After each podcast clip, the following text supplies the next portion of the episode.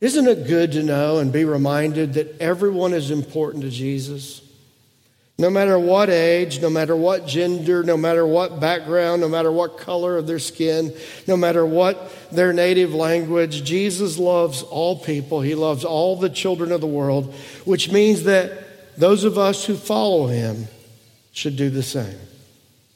It's fascinating to me that the gospel writer Matthew records this interaction with Jesus and these parents and their children immediately following a section that Jesus uh, laid out some very clear and strong teaching on the subject of marriage. I don't think that's a coincidence. It's important as we learn, as we lean into this important topic of parenting this weekend, that we do not forget that parenting and marriage are interconnected matters. So if you're taking notes, if you follow along on the message insert inside the bulletin, there you'll see a white space and you can write our first observation that to be excellent godly parents, it begins with a commitment from mom and dad to protect and honor marriage. This is what Jesus had to say earlier in that same chapter in Matthew 19, verse 4. Haven't you read the scriptures? Jesus replied. They record that from the beginning, God made them male and female. And he said, This explains why a man leaves his father and mother and is joined to his wife, and the two are united into one. Since they're no longer two, but one, let no one split apart what God has joined together. Now, typically, this is a passage that, that I read at weddings when I officiate. And yet, I think on this weekend of parent child dedication, it's good for us to be reminded that from the very beginning, as we think about the family unit, that God's design was for, to begin with a man and woman who are committed to going through life as a united team, bringing their various talents, their strengths, their personalities into that relationship, realizing that they have become in a miraculous way one in marriage, and that God has called them to a unified resolve to not allow anything or anyone to separate them but instead to be united as long as they both shall live. It's so important for children who come from that union to sense that security in the home and the stability that comes from the marital commitment of the parents. My concern is that oftentimes in marriage, once children arrive on the scene, that the focus shifts from protecting and strengthening their marriage to protecting and providing for the children. Now, don't get me wrong, that's an important responsibility to protect and provide for children. And yet, I think it's important that we remember how to keep our priorities where they need to be. Which raises a question for the couples that are present here today. Do you practice marriage centered parenting or do you practice kid centered parenting? If you're really honest, which of those describe your approach to parenting? Is it marriage centered or is it kid centered? Now, I know that the demands of children, dirty diapers when they're babies, meal schedules, dance recitals as they get a little older, soccer games, baseball games, track meets, and homework, always seem so urgent. And yet, we have to be reminded that the stability and strength of the marriage is the important foundation for the family to be built. In many ways, this is a powerful reminder that we are constantly to evaluate our lives and to ask ourselves are we simply chasing the urgent or are we focusing on the important? My wife and I were extremely busy for years when our children were young. And I understand how easy it is to be swept into the urgency of meeting the needs of your children. We had three children in less than four years. That's why we don't have four children, okay? At the end of those four years, we waved the white flag. We said, We've reached our limits. And they were very active in school and sports, and we were glad for that. When, the, when they were, you know, in that school age period, they did travel sports. We had all three kids doing travel sports at the same time. That's, that's a hectic time. We had school activities, we had late night homework projects. We had one overachiever that wouldn't go to bed until it was perfect. And I was always curious how we did on our project. I mean, how she did on her project. Now, on one hand, I understand the urgency of making the most of those years because it, it, it goes so quickly. You blink, they've graduated from high school, they've moved away for college, and then they get married and they start families of their own. Parents, make sure that you don't forget the importance, though, during those child rearing years of protecting and strengthening your marriage. Trust me, you'll blink and the children will be gone.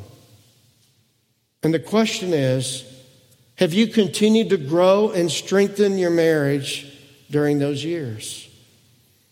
The lack of growth in the marriage during those child rearing years is sometimes reflected later in the marriage having challenges.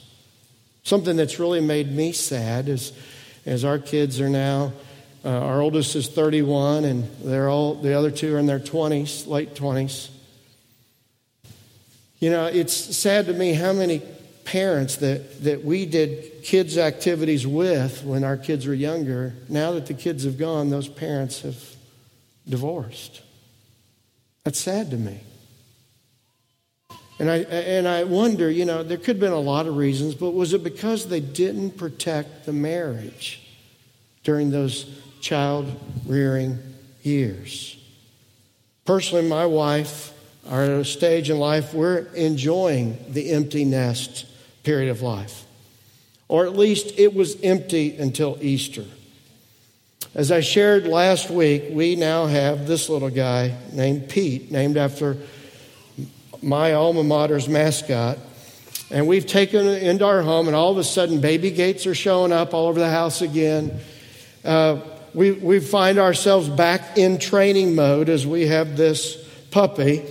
And by the way, someone should have told me that little puppies like to bite. I didn't know that. I've got, I've got markings to prove it, okay? But but we're, we're having fun. But back to our earlier point, we can get so busy parenting that we forget to strengthen the core. The core of our family is the marriage. The Bible's emphatic. In Hebrews 13, give honor to marriage and remain faithful to one another in marriage. A book that I utilize consistently in my own marriage. I refer to it often.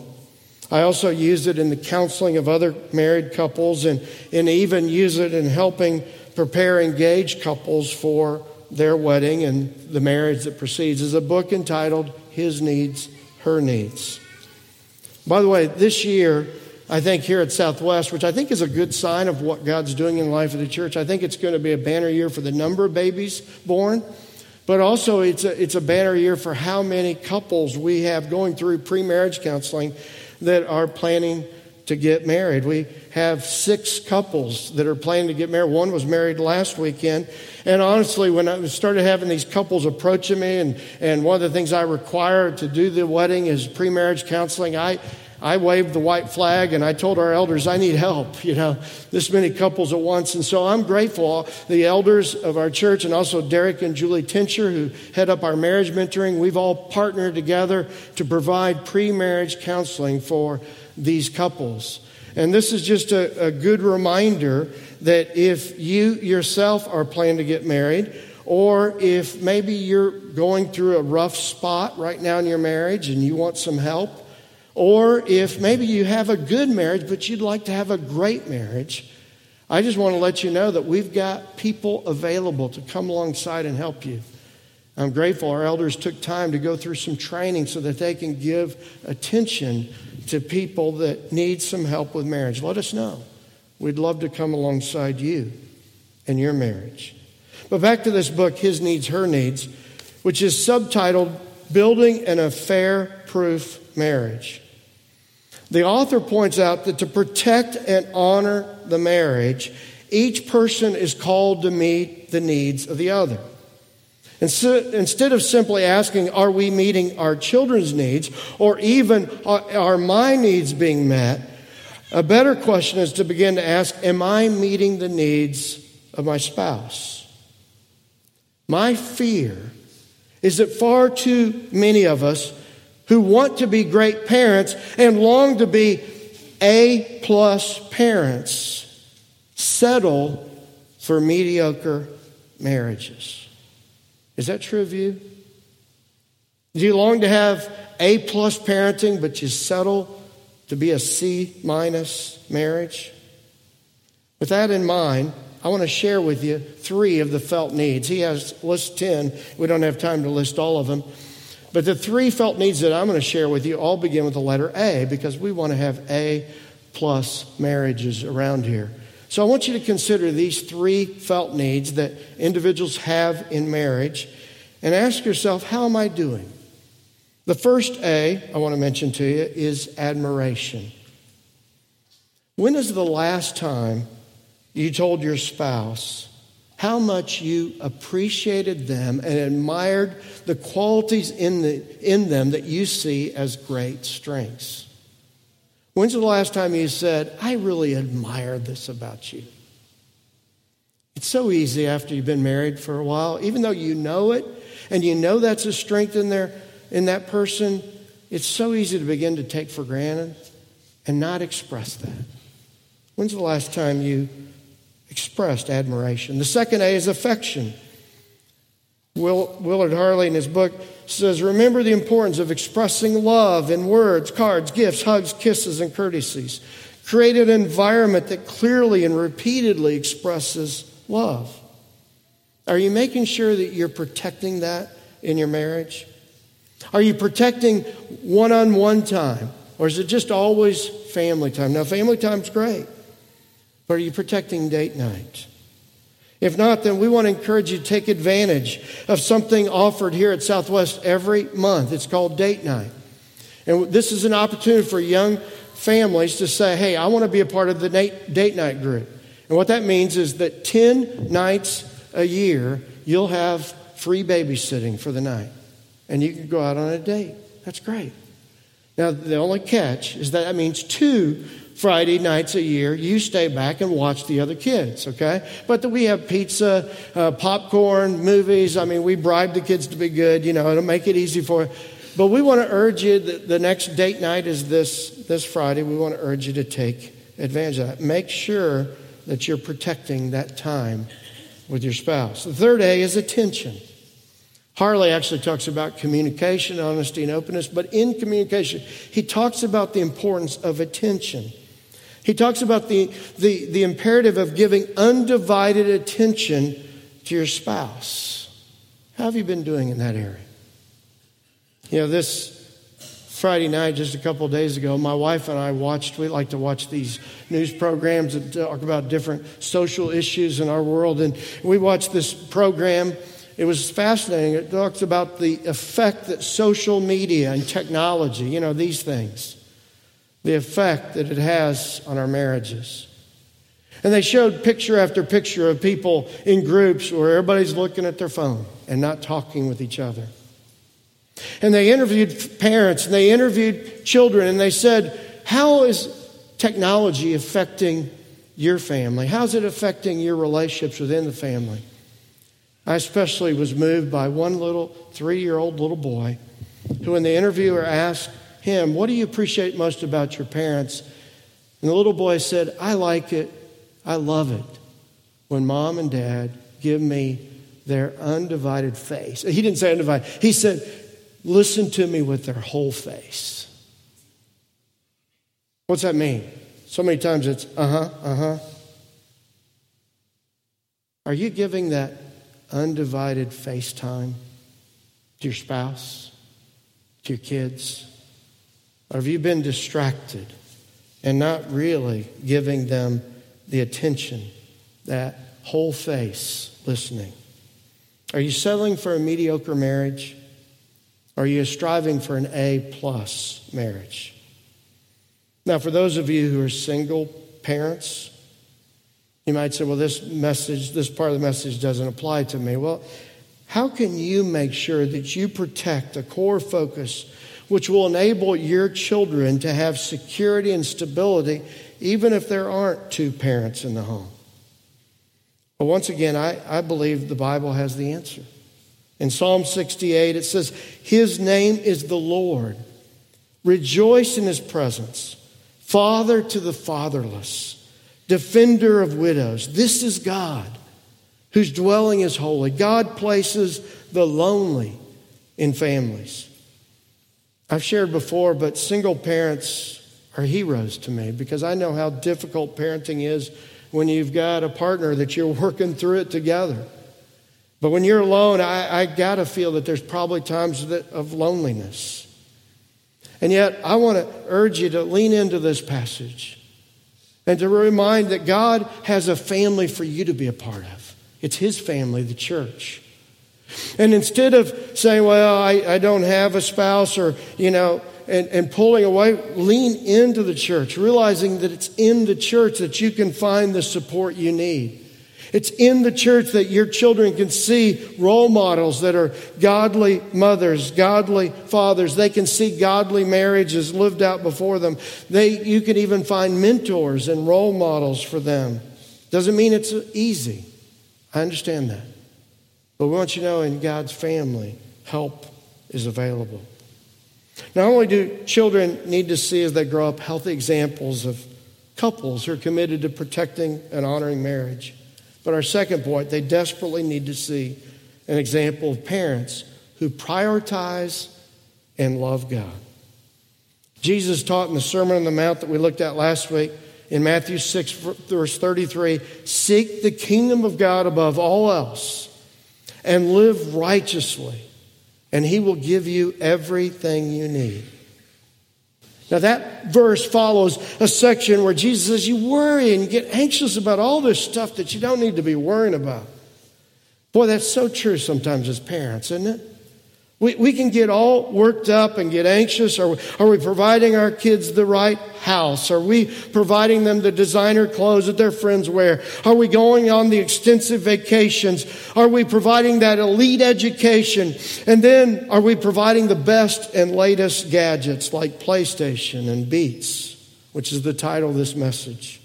You know, our, our staff worked on this these messages and titles together. I didn't even know what beets were. I thought it was a vegetable. But but the truth of it is there's always going to be that new gadget. But the question is is that what your kids really need? I believe what the, your kids need is they need to see a parent that is seeking God and putting God and His kingdom first and foremost in their life. Jesus reminds us if we get our priorities in the right place, that we don't have to worry about all this other stuff. That doesn't mean you don't take care of some of those things, but you don't worry and get all anxious and fret because He will meet your needs. On one occasion, Jesus was recorded of having this conversation when someone asked him, Teacher, which is the most important commandment in the law of Moses? Jesus replied, You must love the Lord your God with all your heart, all your soul, and all your mind. This is the first and greatest commandment. A second is equally important love your neighbor as yourself. Jesus says, Make sure you get your priorities on the right thing. Make sure you focus on the importance of love, loving God with all your heart, soul, mind, and strength. And second, loving your neighbors yourself. I'm convinced that these are the priorities that parents are called upon by God to impress upon their children to love God and to love others as they would like to be treated. When our children were younger and living at home, this was something that Jane and I sought to impress upon them. As it is described in a passage that we referred to often, Deuteronomy 6. We talked with our children often about what it meant to love God with all your heart, soul, mind, and strength. We talked to them about the importance of, of growing up to, to be a Jesus follower. We talked to them and prayed with them regularly at night about who they were going to choose to marry someday and praying that they would marry also another Jesus follower. Now, our adult children are like their dad, they're still a work in progress. And yet, I'm grateful to see God at work in all their lives. I see them headed in the right direction, and I'm grateful for the choices that they've made in marriage. Now, I don't share this as a means to stand up before you and boast because the truth of it is, I could write a book about the mistakes I've made as a dad. And yet, I think I'm an example that even if you make a bunch of mistakes, if you keep trying to focus on the most important thing, that's to love God with all your heart, soul, mind, and strength, and to love your neighbors yourself, that God will truly meet your needs and the needs of your children. By the way, you never outgrow the concern for your children, even as they grow older. I've heard it said that when the children are young, you know, they're in the diaper stage and, and they're very dependent, it's very physically demanding. Well, that's true, isn't it? You have late nights, you wake up in the middle of the night with a crying baby, and uh, those are, those are, those are physically demanding. And then as the children grow up and they go through adolescence, it's emotionally draining and taxing at times. And then the kids leave home and you have to face the reality that you can't control everything in their life. You've lived with that illusion when they were younger. And then it's a spiritual battle. Now that our kids are married, you know, we not only pray for our kids, we pray for their spouses, we pray for their kids. You see, there's a spiritual emphasis now. As I think about that, I think of what Jesus said also on the Sermon on the Mount in Matthew 7, verse 7. Keep on asking, and you'll receive what you ask for. Keep on seeking, and you'll find. Keep on knocking, and the door will be open to you. For everyone who asks receives, everyone who seeks finds, and to everyone who knocks, the door will be open. Boy, is that ever true when it comes to parenting. You see, parents, no matter what your child might be going through, whether it's the terrible twos or maybe it's some challenges you're facing through the teen years, Never forget the importance of asking, seeking, knocking on the door, saying, God, give me the wisdom to face this. And keep asking God to be at work in the life of your children, even if they're grown and older. I want to talk to you just for a moment to the high school students that are here in the crowd. Because I know some of you have fallen asleep because you're thinking, what's this got to do with me? I just wanted to share with you. For those of you that feel like mom and dad are always on my case about things, or mom and dad, boy, they're just old fashioned in their values. Or mom and dad, they just, you know, they just seem too caught up in this church thing. I want to encourage you to, to see that they're really focused on the right thing.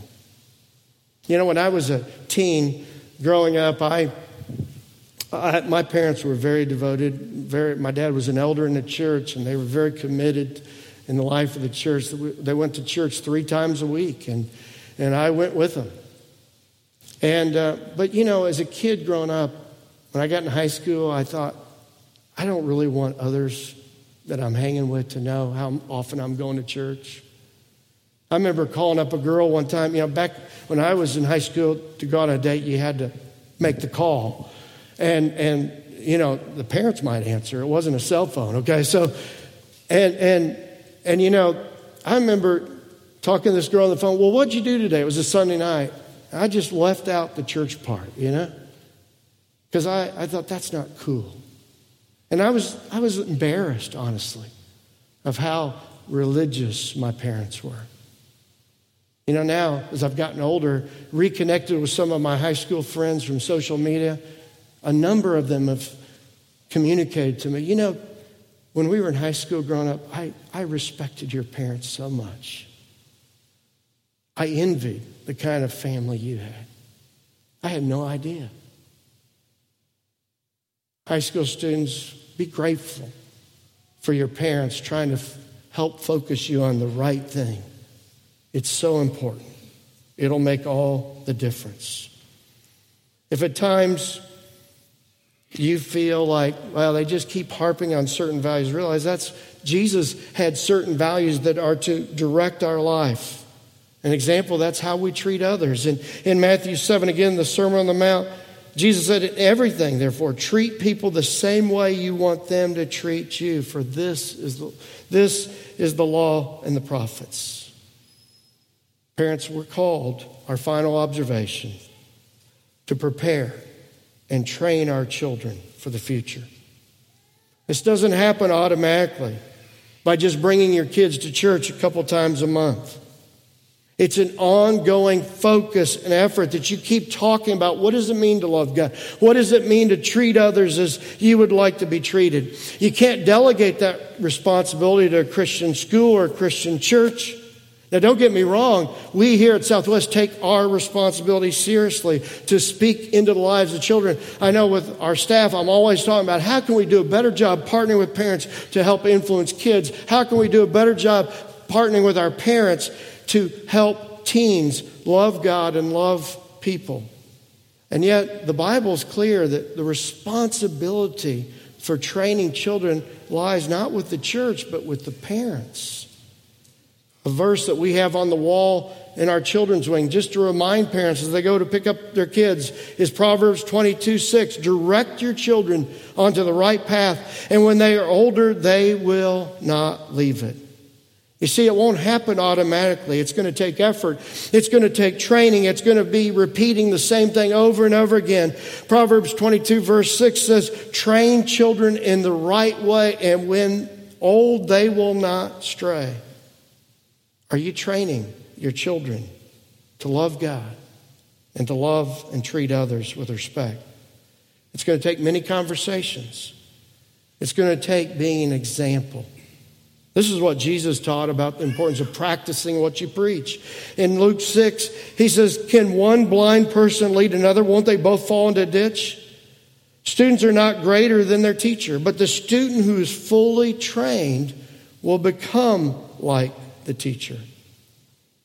Possibly the most important question to ask ourselves for those of us who are parents is not only are we impressing upon our children from conversations and what we have to say to them the right thing, but are we modeling for them what it means to be a person who loves God with all their heart, soul, mind, and strength, and loves and treats others as we'd like to be treated?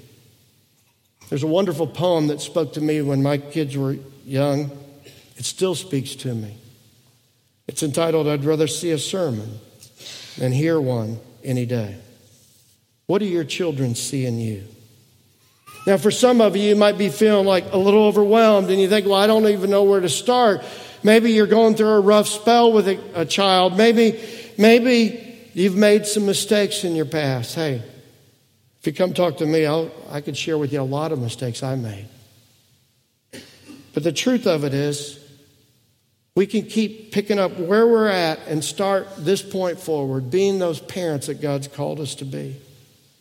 Now, possibly somebody's here and, and maybe you're young in your faith, and maybe you didn't grow up with godly parents. And now you have children, and you're like, well, how do I do this thing? Because I've not seen it modeled before me. Well, I want to encourage you to, that there's some examples in this crowd that you could look to. But I want to point you as we close to the ultimate example, and that's our God, our Heavenly Father. You see, God is that ultimate example of what it means to be a parent in the way that He's designed parents to be.